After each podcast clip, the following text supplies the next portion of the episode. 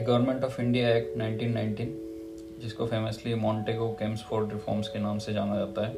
तो Montagu secretary of state for India थे और Lord Chelmsford was the viceroy of India तो इस एक्ट के फीचर्स में सबसे पहले, सबसे इम्पोर्टेंट बात सेंट्रल एंड प्रोविंशियल सब्जेक्ट्स बना दिए गए।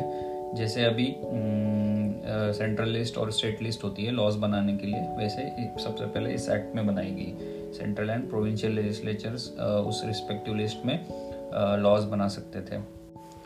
फिर उसके बाद मॉन्टेगो केम्सफोर्ड रिफॉर्म्स में, या फिर मॉन्टफोर्ड रिफॉर्म्स भी बोलते हैं। इसमें सबसे मेन बात प्रोविंसेस में डायर की सिस्टम इंट्रोड्यूस हुई। तो डायर की सिस्टम क्या थी?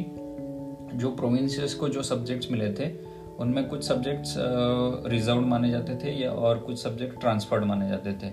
तो जो रिज़र्व सब्जेक्ट्स थे, वो जो गवर्नर जनरल और उसकी एग्जीक्यूटिव काउंसिल थी, उनको उसके रिगार्डिंग पावर्स होते थे, सिर्फ़ उसके ऊपर वो एक्शंस ले सकते थे या फिर लॉज बना सकते थे। और जो ट्रांसपोर्ट सब्जेक्ट्स होते थे, वो governor with the help of ministers जो उस लेजिस्लेटिव काउंसिल को रिस्पॉन्सिबल होते थे, उनके पास इसके पावर्स होते थे। फिर मॉन्टफोर्ड रिफॉर्म्स में सेंट्रल लेवल पे बाइकैमरलिज्म सिस्टम आया। तो जो इंडियन लेजिस्लेटिव काउंसिल थी वो बाइकैमरल लेजिस्लेचर से रिप्लेस कर दी गई, जिसमें एक upper house council of state जिसको बोलते थे, और एक लोअर हाउस जिसको लेजिस्लेटिव असेंबली बोलते थे, वो बना दी गई। और मेजरली बोथ हाउसेस के जो मेंबर्स होते थे, वो मेजरली डायरेक्ट इलेक्शन से चूज़ किए जाते थे।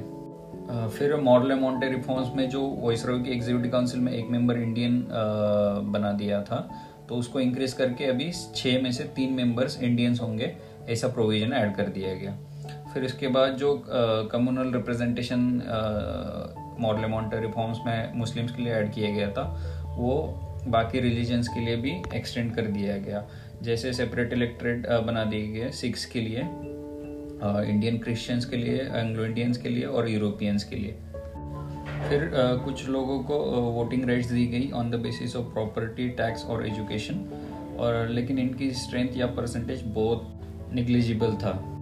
फिर माउंट फॉर्ड रिफॉर्म्स के under high commissioner for India in London ये एक नया ऑफ़िस क्रिएट किया गया। और जो secretary of state for India था उनके कुछ फ़ंक्शंस इस नए ऑफ़िस में हाई कमिश्नर फॉर इंडिया के ऑफ़िस में ट्रांसफ़र कर दिए गए।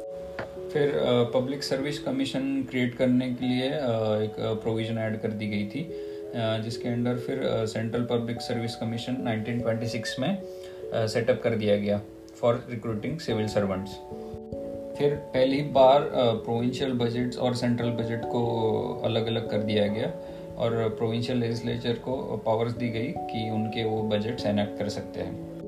और इसमें एक लास्ट प्रोविज़न ऐसा था कि इस एक्ट के 10 साल कंप्लीट होने के बाद एक स्टेटूटरी कमीशन बिठाया जाएगा to inquire on report on its working तो वो जैसे कि फिर 1927 में जो साइमन कमीशन बिठाया गया था तो ये इस एक्ट की इस प्रोविज़न के रिगार्डिंग ही बिठाया गया था।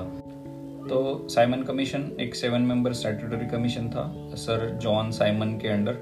और इसको इंडिया में बहुत अपोज हुआ था, जैसे आपने पढ़ा होगा। साइमन गो बैक वगैरह के स्लोगन्स आए थे।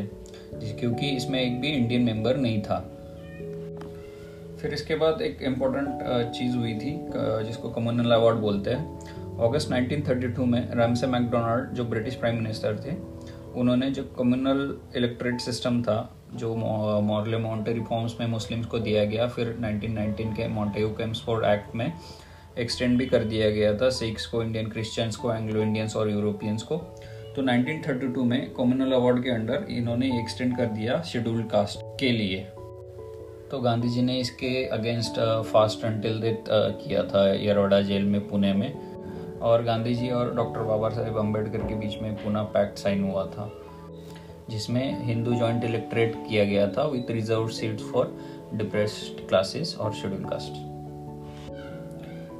the government of India act 1935 तो इस एक्ट में ऑल इंडिया फेडरेशन बनाने की बात हुई थी, एक प्रोविज़न था, जिसमें फेडरल लिस्ट प्रोविंशियल लिस्ट और कॉन्करेंट लिस्ट रहेगी। और जो फिर जो रेसिडरी पावर्स रहेंगे, वो वॉइसरॉय के पास रहेंगे। लेकिन ऐसा कभी फेडरेशन बना नहीं, क्योंकि प्रिंसली स्टेट्स ने मना कर दिया और ज्वाइन नहीं किया। फिर मॉन्टेगो कैम्पस्फोर्ड रिफॉर्म्स में जो प्रोविंसेस में डायर की बनाई गई थी डायर की सिस्टम उसको अबोलिश कर दिया गया इस एक्ट के अंडर और जो डायर की सिस्टम थी, वो सेंट्रल लेवल पे इंट्रोड्यूस कर दी गई। और जो स्टेट्स थे प्रोविंसेस थे, उसमें बायकैमरलिज्म सिस्टम इंट्रोड्यूस कर दिया गया। तो out of eleven six provinces जो थी, उसमें बायकैमरलिज्म इंट्रोड्यूस किया गया था।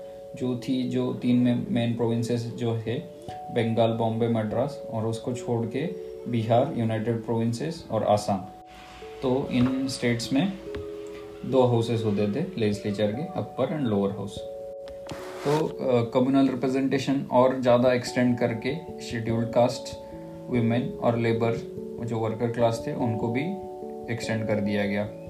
फिर 1858 के एक्ट में जो secretary of state for India के अंडर एक एडवाइजरी काउंसिल बनाई थी 15 मेंबर्स की, वो भी अबोलिश कर दी गई 1935 के एक्ट के अंडर फिर जो वोटिंग राइट्स थी, वो एक्सटेंड कर दी गई और लोगों को और इस एक्ट के बाद about ten percent of the total population को वोटिंग राइट्स मिली। फिर इसके बाद रिज़र्व बैंक ऑफ़ इंडिया को बनाने की प्रोविज़न थी इसके under to control the currency and credit of the country इसमें फेडरल पब्लिक सर्विस कमीशन बनाने की भी प्रोविज़न थी और और प्रोविंशियल पब्लिक सर्विस कमीशन और जॉइंट पब्लिक सर्विस भी बनाने की प्रोविज़न थी।